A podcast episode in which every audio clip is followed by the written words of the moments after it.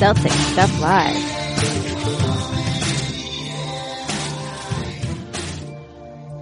Welcome to Celtic Stuff Live on the CLNS Media Network, the leading online provider of audio and video coverage for the Boston Celtics. I'm your host, Justin Poulin.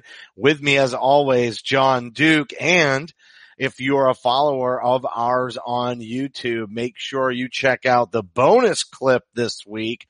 Jon's son Carter makes his first appearance. And as we've talked about on previous podcasts, we were going to bring him on to talk about the sneakers that he got from Marcus Smart after a tweet that Jon, you made, um, when Marcus Smart was just hanging out on Twitter one night. You talked about the huge comeback game in Houston in the early part of last season and what a big, uh, impact, uh, Marcus had on the outcome and that win, that major come behind victory. And so it was a pleasure having Carter on that bonus episode that people can find on YouTube. The reason you have to look at it on YouTube is because you get to see Carter in all of his Celtics gear and he shows off the sneakers as well as a pregame photo that you took with your entire family with Tom Heinsohn. I mean, you know, number 15, hanging out with the fam, I mean, you know, just no big deal. And then, you know, the greatest comeback of all, probably the game of the year, let's just say. And then, you know, we, we, you know, put the cherry on the sundae by getting some sneakers from uh, my youngest son's favorite player. Yeah, you know, other than that, no big deal. you and I both had exceptional visits both comeback victories. Yours, yours a much bigger comeback victory than the Super Bowl Sunday one that I attended with my parents and, and my son Riley. But a little, uh, future sneak peek. You have two boys that are both diehard Celtics fans. We've been talking about it for a while. And at some point this off season, we're going to continue mingling in, I guess, the legacy uh, of the, sh- you know, of, uh, Celtic stuff live. And we will, I know Riley, uh, got to do a halftime video clip with CLNS media. Nick Gelso, um, graciously came up at halftime and got our predictions for the Super Bowl that evening, etc. Now Carter's been on and your other son, William, maybe we'll get him and Riley on to, uh, to do some shows and, and we'll get them involved and, and pass the torch over, over the next 20 years, so to speak, Jon. Wouldn't that be amazing? 20 years as we age gracefully into retirement. You know, yeah, it's, it's true. It's great to get these guys in. I mean, mean, again, you know, we first started the show. I mean, these kids were either infants or not even born, you know, and your girls and, and, and my boys and, and Riley was just, you know, uh, came up to your, uh, you know, just an ankle biter, I guess at that point. he was born in 03. So I think by the time he was but, one, you know, we were, I was dabbling in podcasting and then, and really 03, when did Danny come on board? 03. It was yeah. 03, right? So yeah.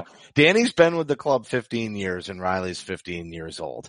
And, uh, you know, it is, it is sort of funny how that all played out, you know, and, and we got behind the scenes. We love to reference the, the old times and, you know, we do definitely do when we talk with Carter about, you know, who we met in the in the background and who we didn't and who we've since had an opportunity to meet since we gave up the press credentials, which by the way, um, we passed on to CLNS Media, who's now our gracious host of Celtic Stuff Live uh, and our home network. So that's that's a wonderful thing for us and really worked out well for everybody. But we love to talk about those old times, but be really cool if you know some of those old times got carried through and started over. But it's it's it's funny how it all lined up with the same year that that my son was born and, and now we're talking about 15 years later, Danny's done a wonderful job and is currently in the second iteration of a very, of fielding a very competitive potential championship club.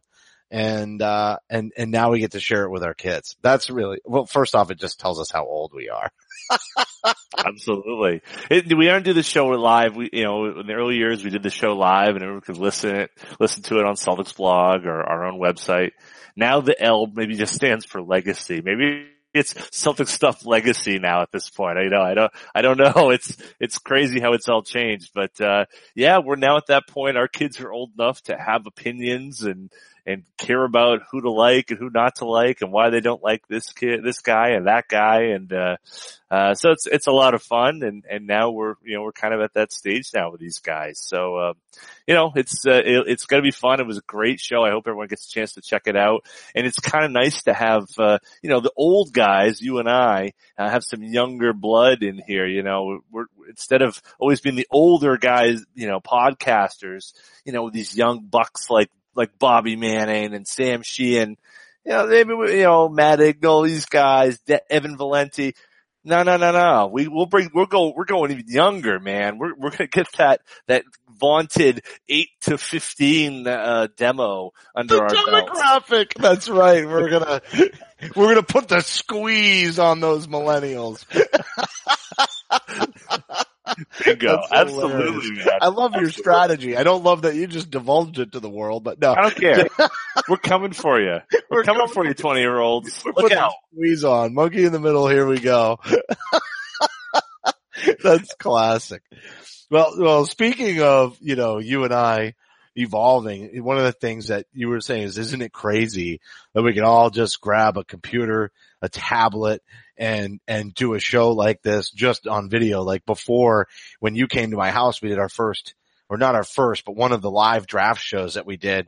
You came to my house and we recorded it together and there were like three laptops, a TV, five pieces of recording equipment, you know, leveling, etc.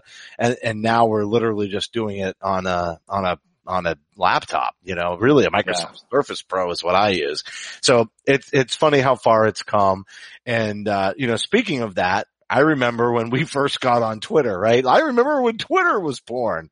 Um, that's kind of funny, but it's true. Uh, we saw a lot of advancements over the course of doing this show. And a reminder to everybody, you can follow Celtic Stuff Live on Twitter at CSL underscore tweet live. You can follow me at CSL underscore Justin. Jon is at CSL underscore Duke. The entire CLNS media network at CLNS media. Facebook.com slash CLNS fans. Download the CLNS media app for iOS and Android. Simply search CLNS Media in your app marketplace. And finally, the YouTube channel.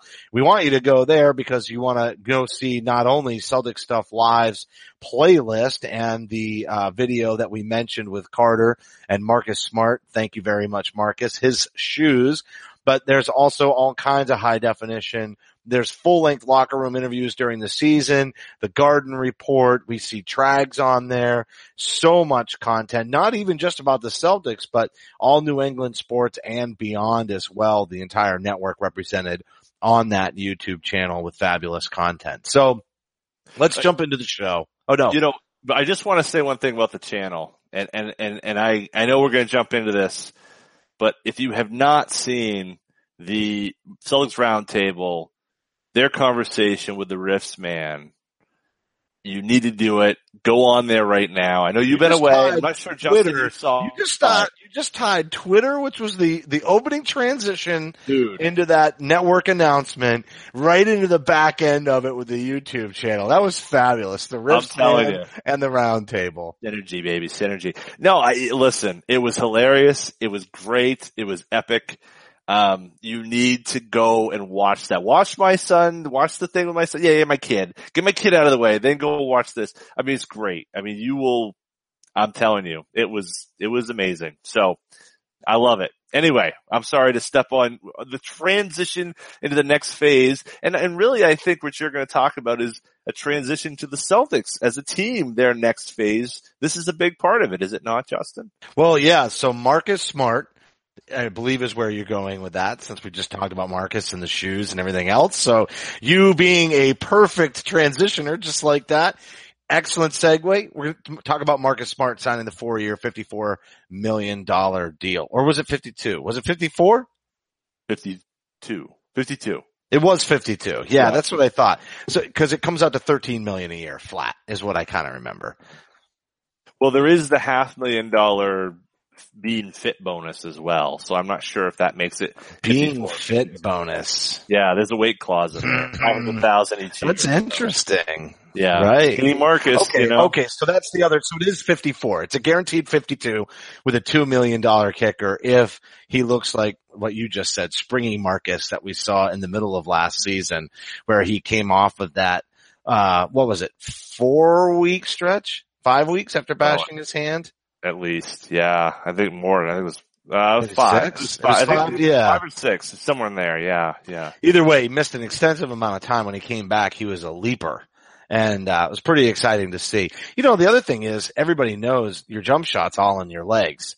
So, you know, maybe Springy Marcus ends up becoming a more consistent shooter over time, um, which would be nice, you know, for somebody who's, I think, shot what, 29% career, 28% career from three point land. It's low.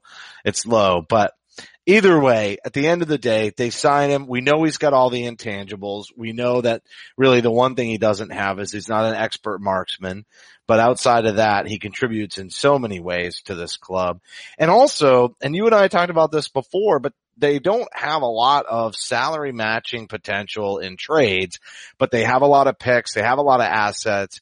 You know, our next topic, which we're not ready to head into yet, but it's going to be the Kawhi Leonard. I was excited to see that the Celtics were willing to give up not core pieces of talent, but any pick or really any combo of picks to be able to, you know, secure a talent like that that they knew was uncertain for the long term and was going to be a one year rental. That would have been worth the gamble. All of those picks for sure. There's enough young talent on this team to carry them to the future. If they won the championship, you know, trying to figure out what they were going to do with re-signing, which would have been difficult anyway. Worth a one year gamble though to truly have been able to compete. Instead, Kawhi goes to Toronto, but the point being that it made sense all along, and we talked about it throughout the season. It made sense for them to sign Marcus Smart just if for any other reason than when the roster gets a little tight and they start to have to make decisions around some of these players and who they can sign, that they've got the ability to to package some deals without losing some of the, your, your younger players that you know are going to be here long term, like Jaylen Brown and Jayson Tatum. Totally. I mean, no doubt, no doubt about that. I mean, that's putting him in a, putting the Celtics in a position where they're, you know, the, the issue always when you sign a long-term deal and what the Celtics have had really since they've started, you know, even from 13, I guess, when they started to move away from KG and Pierce is like, they, look, we want to be flexible. We want to be able to do everything. And this was the first summer it felt like, okay, now we have what we want. We've got to somehow solidify that over the long term. And Smart was the first piece where the Celtics were going to have to say, you know, look, we see value here. We value the player. We value flexibility. In, in the case of Kelly Olynyk, it was flexibility because we want to get Gordon Hayward. In the, in the case of Evan Turner, it was sorry, Evan, we love you, but we're going to go after uh, Al Horford. And by doing that, and with the Celtics making those choices, they were able to keep themselves flexible. Now they're in the position, clearly, and as you said, I mean, the, the Kawhi things, they really do intertwine here. There's a feeling, I think, for the Celtics, they're, they're in a championship contention right now. They're, you know, they're this close, you know, maybe, maybe it's this close, but they're, they're clearly in that mix to be able to win this thing. Certainly to get out of the East, who knows beyond. And so why wouldn't you do your best? Why wouldn't you bring your best? And the guy that, you know, look, there's a lot of talented players in this team. Marcus Smart has his shortcomings, but he very clearly is a winning player. Every winning player, you go back through history, there are players like Marcus Smart who perhaps don't, um, you know, their numbers don't necessarily, you know, make you, you know, your eyes widen and say, wow, this guy can really get it done and it's filling up the bucket. But they're winning players. They fill in the gaps where other guys are unable to. That's what this signing was. This was the Celtics saying for 13 million a year, we think it's important to have that guy as we make our push here towards the ultimate prize. And I think that that's important for this team. It, it would have been fine, sign the qualifying offer, sure, maintain flexibility. It wouldn't be the worst thing in the world, but I think this is an, this is, this is the type of, of, you know, slap on the back for the culture and the players that are in that locker room. Uh, I think it's just a, a big win for everybody involved with the Celtics. Yeah, and they really needed. It. I mean, Marcus was getting frustrated and there was no market there for him really. And so they easily could have stuck him with the qualifying offer. They could have done all this bad blood kind of stuff. And at the end of the day, he winds up getting what we all thought he was worth. I mean, I remember saying I thought he would get 12 to 14 million a year, closer to 12 because he couldn't shoot and and I don't mean like because he absolutely can't shoot, but it that's the way this league is right now. It is full of shooters, and so the fact that he brings something different to the table, and then he gets recognized it with a get recognized for it with a contract that is, I would say, even overpaying, honestly, Jon, uh, but because of the market, not overpaying because of the player, but overpaying because of the market. They could have strong armed him a little bit. They might have done a one in one type of deal with a team option and, you know, squeezed him down under 10 million a year even because that first 10 million was going to be awesome. And, you know, and then he maybe figures, well, we could get, tra- I could get traded. You never know what happens you know, but 20 million in the one and one deal. There's a lot of different things that could have happened. Instead, they give him the four. They give him over 12 million a year, the opportunity to earn 27 million a year basically, or no, not quite 27, right? No, um, no, 13 and a half. Sorry. 13 and, 13 and a half, yeah. a year, 54 total. Um, you know, that that's much closer to the 14 million side of things. And so I think that that's, you know, it's goodwill with the agent again. Danny, I guess is, uh, that's one of the underrated things with him is how well this organization works with specific agents and how that those things like really help them in negotiations. They've gotten some good deals in certain scenarios. We talk about somebody like Al Horford where we don't know how maybe he's going to play here long term, but maybe they wind up giving him a, a stretched out deal for a lower yearly salary, but more money into his twilight years to stay on a very competitive franchise. You know, those things all play into these types of decisions. It's how do those agents trust the, trust the GM and trust the organization? And this kind of a move definitely lays more groundwork for, for future scenarios like even the Al Horford scenario. Or maybe there's a player that doesn't want to be traded or won't commit to a long-term deal and the agent says, I know I've had great, you know, great experiences with the Celtics. You know, you should consider signing a, a sign and trade extension. Mm-hmm. Um, things like that. It's all money in the bank. You know, that's, that's certainly something that has been part of the Danny Ainge, uh, efforts, I think, in Boston ever since he's been a G, uh, you know, GM here or head of basketball ops. I mean, he's, he's always been exceedingly fair in my estimation to agents. I mean, the, the Jeff Green contract, for example, was one where Celtics could have squeezed him, you know, and I think, you know, publicly he probably, you know, could have gotten away with not giving him that deal, but he kind of did a solid for, for David Falk, you know. Um, there's a lot of those situations where, you know, Danny has, has given a little bit. You know, um, he's done a lot for Mark Bartelstein. He's done a lot for a lot of these guys and you see it pay off. And, and I think the Hayward situation is one where, you know, he was fair to a number of Mark Bartelstein's clients over the years. And who knows what sort of role Bartelstein had in, in, in that conversation with Hayward, but it didn't hurt to know that, that that was, that you knew that he had a good relationship with Danny. And so these things matter. And you know, if it's a million or two million dollars, you know, what's it matter? Well, tell, so I'm going to jump in on this because we're going to, we're going to skip around the Kawhi Leonard. We're going to talk about this because we're talking about relationships with Danny, relationships with the Ainge. I mean, with the agents and we're talking about the sense of loyalty. And that's such a perfect segue to the Isaiah Thomas phone call to Danny uh, before signing a deal with, I believe, the Denver Nuggets. Correct? That's where he's headed. That's right. Yeah. yeah so, so one year, small deal. And he reached out and said, Hey, I'm not opposed to coming back. And you and I had talked about it. And I think Danny basically cited the fact that no decision was made yet with Marcus Smart. I think that would have been an acceptable sort of backup move at the guard position for them. But with Terry Rozier going to be struggling to find minutes. They really weren't in a position to bring Isaiah back. But you and I had sort of prophesized and hoped about it and even talked during the season that, you know, if they don't bring back Smart or Smart gets sent off in some sort of a deal that what's the possibility that IT might come back? And IT's been pretty public about, you know, he says things like this league, man, you know, there's no loyalty. There's no loyalty in this league, you know, and, and to some degree, you really, I mean, I love IT and it's hard to disagree with his perspective. It's unfortunate that that's the way the cookie crumbles for him. And, um, you know, he did. And, and he's absolutely right. He put his health at risk. He decreased how much money he was going to make and he did it because, you know, he wanted to go out there and he wanted to play basketball. And let's not, let's not diminish the emotional pain of the loss of his sister motivating him on that. I mean, he went out and set what a playoff record, uh, uh, record setting performance for points in a game, uh, uh, for a, for a Boston Celtic. Um, right after that, the next game he played. I mean, that's just phenomenal and you can't take that away from him. I, I it actually hurts my heart that he doesn't get paid and that, you know, he sacrificed that and, and really remember his tooth coming out of his face during that run. Like he left everything on the floor, including, you know, his opportunity to get that Brinks truck to come out. Stupid Kelly Oubre. Yeah, no, I, you know, that's the tooth, remember?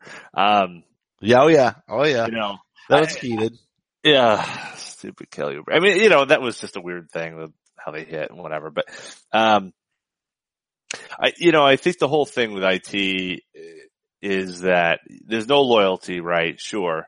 But the fact he was willing to pick up the phone, talk to Danny, you know, wasn't dismissed out of hand. There's a lot of reasons why the Celtics can say, well, look, we got, you know, we got these three guys and if we don't, we got Larkin and, you know, we don't know how healthy you are, IT. There's a lot of questions. There's a lot of reasons for Danny to, to not do that, but that's not the way he is. And I think the karma of it. Okay. Let's not even talk about, we talked about those, those relationships, right? I think the door is open. I don't think the door is closed for Isaiah Thomas as a Celtic. Now, does it make sense? No, it doesn't, but it doesn't make sense right now, but we've been right. talking about how are they going to finagle all these guards?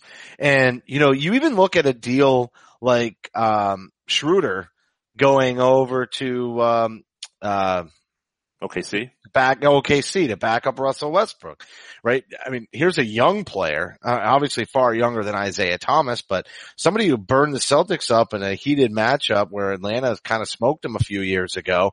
He was what, 21, 22 at the time? and uh, and yeah. hit some real big shots. He's only 24 now, scored 19 points per game. He's basically identical to Westbrook in that he's a 29, you know, 30, low 30s, high 20s, three point percent shooter. Yeah. Shooter's 29.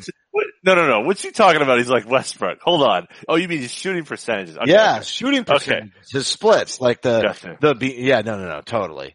Not, not, no, Westbrook is obviously otherworldly. No, but shooting, he's like that in, now Westbrook's got a higher, had a higher field goal percentage, 48% last year, and that's where the differences sure. are. Like sure. Westbrook's ability to attack the rim, et cetera, but those splits and, you know, you, you look at Atlanta just kind of saying, okay, we're going to move on. We're going to move to Trae Young, et cetera, but they're giving up a very young player coming off the bench. The only uh, real comparison I was making there was offensive guard, starting caliber player coming off the bench, um, to provide offensive punch. And that's what IT could do once they sort out this guard rotation because it is hard to imagine them holding on to Terry Rozier, Marcus Smart, and Kyrie Irving for the long haul. However, with Kyrie a little up in the air, and I don't, and I think, he, I think he's coming back. I'm not really scared about that at all next year, but Danny is so good at hedging. He's going to hold on to Rozier and Smart until the very last minute because if all of a sudden Kyrie were to move on, you know what I mean? Mm-hmm. Then he'd be letting a player go that he's been grooming to take the reins. You know, so much better to save a little face and be like, all right, we didn't keep Kyrie, but Terry, have we got an offer for you? You know what I mean? And Marcus stays in that role. They duke it out a little bit. Somebody comes off the bench. You know, we kind of see what we saw of Rozier in the playoffs. He goes with that younger kind of crew. Maybe he still tries to make a deal. Maybe even swindles some sort of a sign and tradey kind of thing with Kyrie. Who knows? But he's going to hold on to these assets until he knows exactly what hand he has to play. There is a timeline I said this on Twitter. There is absolutely a scenario where Kyrie leaves, Rozier returns, and the Celtics give the full MLE over two two years to Isaiah, Isaiah Thomas. There is a way that that can happen. You know, the current team, it makes no sense to have him on this team. It just, it, it's crazy. It's Finding too much of a logjam. He's just going to be upset. Absolutely. He There's, needs an opportunity to go get that paycheck. We don't even know. Yeah. Right. We don't even know who's going to finish, finish games. Isaiah may not even finish games with, with Denver, but he's definitely, he's much further behind, you know, in terms of this team. But, you know, a year from now, we'll see. We'll see what happens. I think the fact again, I think for karmic reasons, I'm happier about that, that, that conversation between Danny and Isaiah than anything else. For karmic reasons, I just don't like the way that all went down. Even if everyone knew they were doing the best thing they could for what they had, you know, and, and one thing I want to say though, speaking of that is, and, and some of that of Woj's conversation with Isaiah, he says, well, you know, I, I played anyway with my sister and all that. And it's like, there was no way that guy was going off the court. That is not Isaiah Thomas to say, well, I'm going to shut it down and get my hip better. It's just not who he is. Now, maybe he's learned, maybe he's, he's cautious, maybe he's learned those things, but the guy that was Isaiah Thomas here, the guy that made him great, he's not going to shut it down in the playoffs, even if the hip's bothering him. And, you know, unfortunately, it, it really hurt him. He should have gotten the surgery when, when he, he, when he had it. It didn't happen. But here we are, and let's hopefully he gets his Brinks truck sooner or later. Yep. Amen. All right.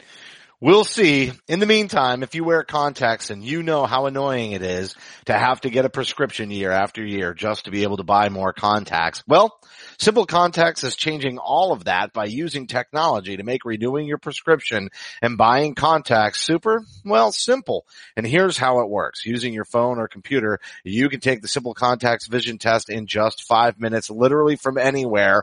And then a real doctor reviews your test. That's within 24 hours, writing you a new prescription. Boom, a fresh supply of brand new lenses on the way to your door. No more appointments, no more waiting rooms, no more overpaying for your contacts. Simple Contacts brings the doctor's office to wherever you are whenever you need it, which as much traveling as I do, I can tell you how convenient it is. Every time I schedule an appointment, even with my dentist, I got to cancel it. So definitely with the eye doctor, sometimes I'm wearing glasses for a few weeks. This has changed everything for me because while I'm sitting in that hotel room, not having anything to do and not spending that time with my family while I'm on the road, I can get some of my errands taken care of. So I'm present when I'm home and Simple Contacts allows me to do that by just opening up the computer, taking the vision test. And by the time I make it home from my trip, I've got contacts right at home ready to go. Simple Contacts offers every brand of lenses. Their prices are unbeatable. The prescription is just $20 and the contact lenses are super competitive pricing wise. Shipping is free and best of all, our listeners get $30 off their first Simple Contacts order. So to save $30 on your lenses, just go to simplecontacts.com slash CSL18 or enter the code CSL18 at checkout. I do have to mention though that this isn't a replacement for your periodic full eye health exam. You still need those occasionally, but it is the most convenient way to renew a prescription and reorder your contacts if your vision hasn't changed. Again, check out Simple Contacts. Get $30 off by going to Simple contacts.com slash CSL18 or just enter the code CSL18 at checkout.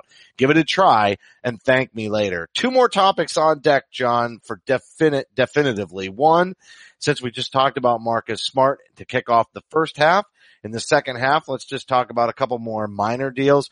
I said on Twitter, no way do they let Jabari Bird walk? He showed some flashes last year and not those like weird flashes where, oh, he's playing against junky players, blah, blah, blah. Like, I actually think there's a player in there that's going to wind up maybe not with the Celtics long term, but maybe kind of depends on how the roster shakes out. I think there's a player in there. I think there's a journeyman 12 to 15 minutes off the bench, kind of defender, hustle guy, igniter. And a lot of it you know, in the NBA, a lot of these guys come up with the talent, but they just don't have the fire. They just don't have the passion. We just got done talking about Isaiah Thomas. Unfortunately, he had so much passion and so much fire that now he's actually paying the price to some extent, but that's how he got here. And that's where I can draw major uh, parallels with Jabari Bird. I feel like Bird has that passion. He definitely ignited the team in limited minutes. He came in hot. Remember those backdoor cuts and passes and layups? All of that stuff was fantastic. I think he uh, earned it. I think the Celtics saw it. And there was kind of a question mark. Well, there's a two-way player. They even did better. Again, you talk about taking care of some of these guys. Jabari Bird earned it and they gave him a contract to be on the team. Not a two-way, you know, kind of deal. None of that stuff. They gave him, you know, hey, you're on the team. That's important. Doing that kind of acknowledgement because you look at Nader, they had to get rid of Nader to make space. And um, I think that was the right move because even though Nader had the passion, he didn't have the ability. He just was never going to make his mark. Watching him try to turn the corner against an NBA defense was just really tough to watch. It was brutal. And, you know, Nader, to Nader's credit, I mean, he did everything he was supposed to do. Played the summer league, played well, turned that into, um, you know, a, a D league contract, got rookie of the year, and then, you know, kind of stopped, you know, after the D league season last year, didn't have a great summer league. Yeah, he uh, didn't really RJ Hunter know, it, but he kind of Jordan Mickeyed it. Yeah, I, I, think that's that's exactly right. You know, he he had this great kind of initial, hey, look at me, and then it just never really came back. Jabari Bird in summer league kind of just said, no, no, no, I'm going to keep playing well. I'm going to show this progression, and you know, as a result, he's he's earned that spot. I again got to take this opportunity to to complain about the fact that the two way uh, contract rules don't allow those players to play in the playoffs. I think it's insane. Celtics could have used Jabari Bird. The hospital Celtics had, you know, like 12, you know, 11 guys, you know, dressing for some games in the playoffs. Why the heck Jabari Bird couldn't have been on that roster dressed up is insane. NBA fix your stuff, get your CBA working so those two way players can play. If you have a guy, but the two way like, player like was Hayward progress. couldn't play. The oh, two way player was progress. They're going to work the tweaks out over time. Like, well, I, I agree it. with you. Tweak it, baby, tweak yeah. it. They got to tweak it. Tweak it. But who knows what kind of work is involved in that, right? You just mentioned the, the very recently renegotiated contract with the union, right? So who knows? Who knows? But, but having said that, they also had to let go of Kadeem Allen, who really never impressed, to be honest with you. I mean, maybe one game early on in summer league after the draft last year, but outside of that, um, just didn't appear to have that stuff. So, they wind up going and they get Walt Lemon Jr. And I'll be honest with you, I know nothing about this cat. Do you? I think he's uh, Liz Lemon's brother from uh, 30 Rock. Pretty sure. Pretty sure. Is that all we got? That's all I got. Do we need to bring an expert on the show? He's, he's Liz Lemon's brother, man. Hanging out with Tracy, Tracy Jordan and, uh, you know, Jack Donaghy and it's great stuff. Jack Donaghy, Wait, Donaghy. Hmm. Tim. Tim Donaghy. Wait a second. Yeah. See, I'm telling you, there's something there. There's Tracy serious Jordan, JB Michael Jordan, tinfoil hat stuff going on mm. right now, and most people, uh, most people may not know JB at this point, considering we get, you know, six to ten thousand views on YouTube. But it's before my face turned this red that uh, you know. Thanos. I love the Thanos mention.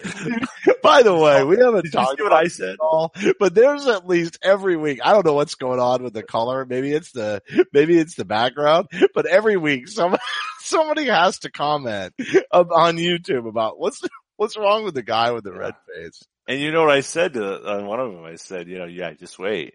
Keep talking like that. He's gonna snap his fingers, man. And then, uh oh, then there's yeah. a problem. So you never know. You never know. All I, all I can tell you is it's even more red this week because I was at the beach.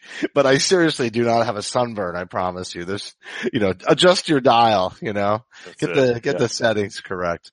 Uh, so you know, all right. So we we kind of hashed some of these end of the bench, you know, D leaguey or G leaguey uh, level players. But I have high hopes for Jabari Bird. I'll be honest with you. I think he has has stood out a cut above a lot of these second round flyer picks that the Celtics have done in the past. I actually have a lot of hope for this guy. I think he's got some talent. Whether he'll sh- have the opportunity to show that with the Celtics or not, I guess we'll see down the line. Now, we really have to talk about this. It's amazing it took so long for us to get to this topic, but Kawhi Leonard, uh, they finally move him. San Antonio ships him off to Toronto. They really were looking to get some sort of an established star back. They wanted to stay relevant, so they didn't want to just completely hit the reset button for the franchise. And really, while you have Popovich, why would you do that? I mean, um, they were able to not compete really much in the playoffs, but they were still competitive during the regular season and Kawhi didn't play a lick. So now they're adding DeMar DeRozan. Now is that enough to even get by the LeBron Lakers? I, who knows, right? We'll have to see how this matches. But, but one thing I, you've got to give DeRozan is the big knock on him. Obviously there were some concerns defensively, but it was really his ability to shoot the three ball and he went out. He did what the Raptors asked him to do. He improved his three point shooting percentage substantially. And now he's going to go and have a really stable system with consistent expectations and really the best coach in the league over the last 20 years um, at the helm. We might see, and I'm just going to throw this out there, especially defensively, we might see a little leap from DeMar DeRozan in San Antonio. And right now we know Toronto got the best player by a long shot. We know that. But maybe this trade doesn't look like what it seems to be at first, whereas San Antonio kind of lucks out because they get a guy on a long-term deal who's actually going to play for them. And then on the other hand, you, you got to scratch your head with Toronto a little bit and say, this guy wants to be in LA and you just send him to Toronto. Now he sort of does have to play because he's got to prove that he's healthy. So the gamble for this year, good for Toronto, makes sense. But ultimately, it gives them the opportunity to roll the dice at a time when they need to. Based on the success of the Celtics, even though Cleveland, you know, lost LeBron and maybe that door was open, um, for Toronto. I, I think the, the Celtics kind of success at this point that they were kind of looking at it and with the Warriors being as strong as they are, et cetera, it was like, are we really going to be able to win a finals with this crew? Probably not. So if we go get Kawhi and he winds up liking it and he kills it on the court for us and is the player that we've known him to be in the league as one of the top five players in the last three, four years, if he's that guy, then maybe it's worth continuing to try to get there. And if he bails on us after the season, we have all the, all the wherewithal at that point to say, okay, he's gone. Now we're going to blow it up. Kyle Lowry gets traded and they hit the full reset button and their coach, which is a development coach that they just, uh, Nurse is his last name. I can't remember Nick, his first name. Is Nick it Nurse. Nick? Yeah. Yeah, Nick Nurse. So now they put him to, to nurse the young players in the rebuilding progress, right? I mean, rebuilding program. Right. But that gives them, that, that really puts them in an absolute perfect scenario. You know, they said, Hey, we, we really went after it and we gave you a great product. Um, and, or it didn't work and now it's time to, to blow it up. And, um, you know, I actually think it was a smart move for both franchises. This is a, this is one of those very rare win-wins. No, I think so. I think you're right. It, it made a lot more sense than the Celtics being involved. Uh, and, you know, the Celtics were more, um, just had less on the table. They didn't have what San Antonio was looking for. Apparently the Celtics were somewhat aggressive in the number of picks they gave, were willing to give up and the quality of picks that they were willing to give up, which is kind of interesting in terms of trying to figure out what their value system is and, and how they want to put a team together, uh, for this coming season and beyond. But uh, no, I agree with you. I think it made a lot of sense for both sides. Toronto, they're off of the big contract that that DeRozan signed. So worst case, you've got OG Anunoby and Fred VanVleet and, uh, Siakam and all these guys, these young players that you can use as the, the new core, as you said, with a development coach and then sell off the old pieces if it doesn't work. If it does work, well then you're in the mix. And, you know, looking at Toronto, looking at what that team is, they've got a lot of wings. I mean, they, they're probably the only team in the East right now that can throw as many wings at the Celtics as the Celtics actually have. Siakam, Anunoby, um, you know, obviously Kawhi, you know, and then you talk about Delon Wright and, and, um, um, you know, VanVleet as a, as a, as a pure guard. Um, and then you've got some bigs there. I mean, that's a, that's a team that's, that's interesting. And as in terms of player for player, I think it's, it's a, it's going to be a really, um, fun matchup to see those teams match up. I still like the way the Celtics are. I think in particularly the center position, they've got a, a real, um, leap ahead and I'm not, you know, a lot of people were talking about what Toronto has been against the Celtics. That's, that's old news. Like if you want really the Celtics of last year is really the first time you could get a sense of what the Celtics are going forward and how they would play against the Toronto team. The Toronto team right now, it's different now. So it's all different. It's going to wipe the, wipe the map up. Um, what happened two, three, four, five years ago against Toronto. Doesn't matter. I mean, it's, let's here and now. And, uh, you know, I think it's great for, for Toronto and I hope it doesn't work for them because, um, I want to see the Celtics go to the finals and, uh, you know, hopefully, you know, Kawhi gets traded to LA and they have to give up the young pieces and it's easier for the Celtics to get to the finals. I'm, I'm purely mercy. I mean, uh, there's only one interest I have and it's the Boston Celtics. Everybody else, forget them, man. Well, yeah, of course. I mean, as it should be, honestly. As That's it what it's be. boot. Although, when you look at my face, you'd think I was a Bulls fan. So, all I'm saying is, 100% agree. I hope that it blows up in Toronto. I think they're going to be a fierce competitor. Uh, the defense is going to be really strong. They're going to have a very good defensive team. However, I think the Celtics ability to space it out and attack from so many different angles is going to help immensely. And I do think that on some level, it's the offense of the Raptors is going to be a little disjointed. To be honest with you, like Kyle Lowry is going to be able to put it together, you know, and obviously he'll be able to rely on Kawhi to generate offense too. But I just think that's becomes a two dimensional offensive team and it was kind of always that way.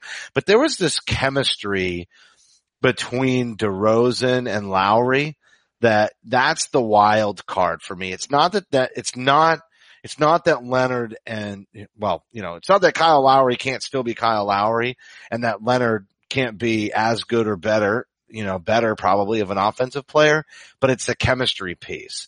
If Lowry is really feeling like Leonard's kind of just, you know, riding out the year, and they're not on the same page and Leonard is kind of riding out the year and just trying to stack his points and set up the contract, I think things could get a little ugly on the court.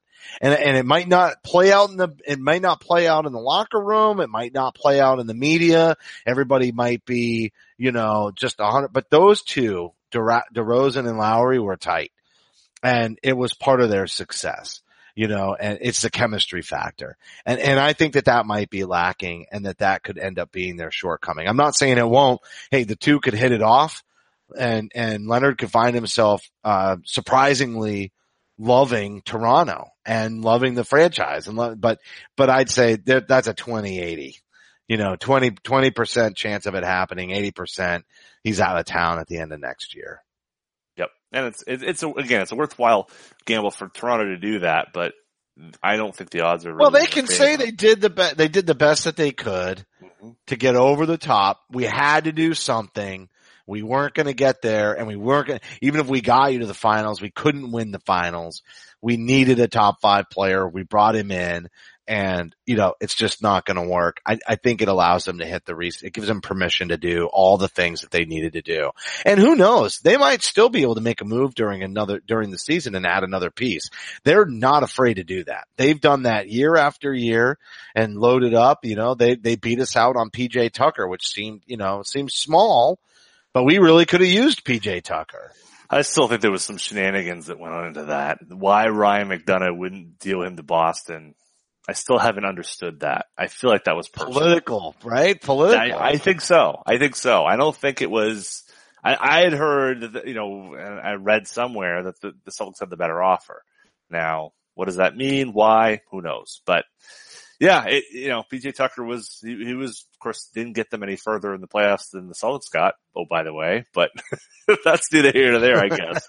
yeah, I, you know, the point is, is that they'll make moves. Right. They're not, they will. you know, they, are a pretty unafraid franchise. And this, this one really exemplified that to a T. This was the most boldest of moves, but it also was one that they couldn't lose in.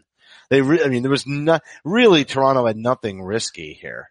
Right. And I think what it, what it sets up though, to me, it's kind of interesting. Every, everyone was teeing up this summer as, okay, this summer is gonna, it's gonna change the paradigm and, you know, Kawhi, you know, uh, Kawhi is gonna make a decision and LeBron's gonna go here and, and I think now as we're kind of like tipping toe beyond the summer now. Now we're heading into August. I think we're looking and saying next summer, next summer could be the one that the game changer. You know, 2010, you know, LeBron made, you know, obviously the whole Miami thing. 2014, him going to Cleveland, that changed everything. The next year, KD went to Cleveland, to Gold State, but that really didn't change the way the league is set up. I think for the first time since 14, a move is going to change. And the question is who it is, what's going on with KD in Golden State? Is, is Kyrie happy here? Does he want to stay here? Uh, where does Kawhi go? Who's going to join LeBron in LA? To me, those questions are going to be they're really going to make this, this season almost a bit uneasy. And it could be a situation where it really causes the whole league to sit back and say, we got to do something different with these contracts. We got to find a way to keep guys where they are because while the conversation is good, it undoes what makes the league great in terms of building these long-standing rivalries. It's great to have LeBron well, and LA and Kawhi and, and Kyrie in Boston. Yeah, but, Owner, owners are going to give up, and and it's going to go to the big market teams um, for all the reasons that we've seen in the past. Like they're going to have to, they're either going to have to contract the league to some degree, um, you know, or they're going to, because that's what that's the way you fix it. You contract the league and keep the cap the same. So you basically push people out into the G League, push people out overseas, and then keep a top, more top tier talent on different teams so that just, you know, getting these people to go to certain places doesn't guarantee them championships. And, and that's, that's really the two options. You either find a way for the drafting team to be really the unprecedented place to stay, you know, but they'll never be able to prevent this late in the career move. You know, that last career contract, you know, um, teaming up in a certain area when people have already made, you know, a boatload of money. There's no way to fix that that part is done. But a KD joining Steph and, you know, Klay Thompson and Green, yeah, absolutely. Let me ask you this. I also think the underrated part of the Kawhi Leonard trade is Danny Green. Because I yep. think, I mean, I think that is a huge bolster and, and to the, to the team. Now, is it huge, huge? No, but because they're willing to make those midseason moves, depth, depth actually is an issue for Toronto. So adding Green, I think was a nice underrated addition to that deal that, you know, ultimately maybe based on situation, you would have just swapped Leonard for DeRozan, right? Long-term commitment for San Antonio, big risk gamble, better player for Toronto. But they also kind of sneaked it to Green into that deal. And I, I think that's another huge win for Toronto. Yeah, I think I think it's a, a plus. I mean, I, think, I don't think Danny Danny has Danny Green has not played um, as great the last couple years as he did, you know, kind of when, when Duncan was there and, and things were really, um, they were really true championship contenders. Yeah, he's a player but, in search of a role. There's no well, doubt. Yeah, I mean, you know, he, he was for, let's see, he had from, uh, the 12, 13, 14, and 15 seasons, he was all somewhere between 41 and 43 percent from three point land. And since then, he's been 33, 37, 36. So uh, not to say that he's a terrible player now all of a sudden, but he just hasn't been nearly as effective from the stripe, you know, from, from, uh, from the arc. And so, mean that he's, um, that much of a lesser player and, and they were ready to be off of his money too. Maybe, you know, I think the fact that, uh, the fact that that it was strange that the, the San Antonio was willing to throw him in. It seemed like that was almost like we want to get off of this this contract and, and this situation. I don't know if that's true, but it felt that way. Um, so yeah, we'll see. We'll see what what Danny Green's got in the tank. Maybe a change of situation will you know invigorate him. But what I would say is too, how many times have we seen Pop sign some guy that has washed out or hadn't made it? Turn them into something. They go somewhere else and not nearly the player they were for him. That could be what we see here with Danny Green too. So maybe, I, except the decline's already been there, right? So, so that's maybe it's worse. This could be could be worse, or it could just again, it could be it, it could be the uh, the negative or the yin to the yang of that scenario. Like um, maybe there was a point where you know they they Danny Green wasn't listening to Pop anymore. And, and that's the reason for the reduced role. And sometimes, you know, maybe, uh, look, Nick Nurse is going to be a completely different coach than Gregg Popovich.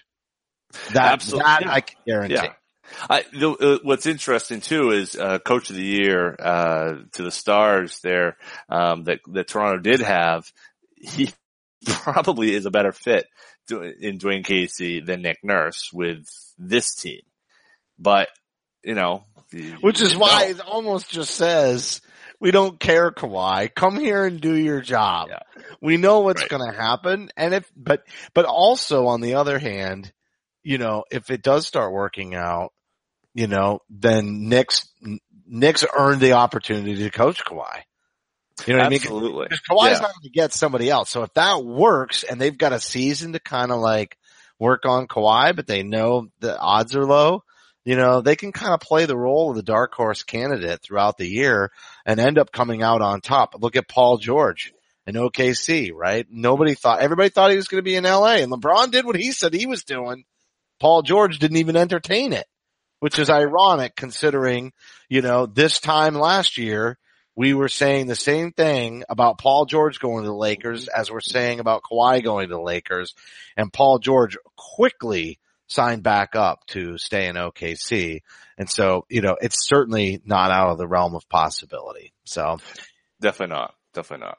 All right. Well, I think that's going to do it for this week's show, but the broadcast will be available on demand on the CLNS Media mobile app. Don't forget to follow us on Twitter at CSL underscore Justin and at CSL underscore Duke. Make sure you check out our bonus video this week with Jon's son Carter and Marcus Smart Sneaks.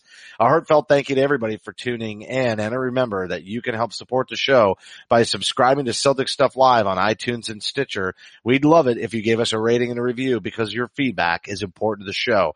For staff writer Samuel Elias, executive producer Larry H. Russell, the founder of CLNS Media Nick Gelso, and my co-host Jon Duke, I'm Justin Poulin. Thank you for listening to this week's edition of Celtic Stuff Live.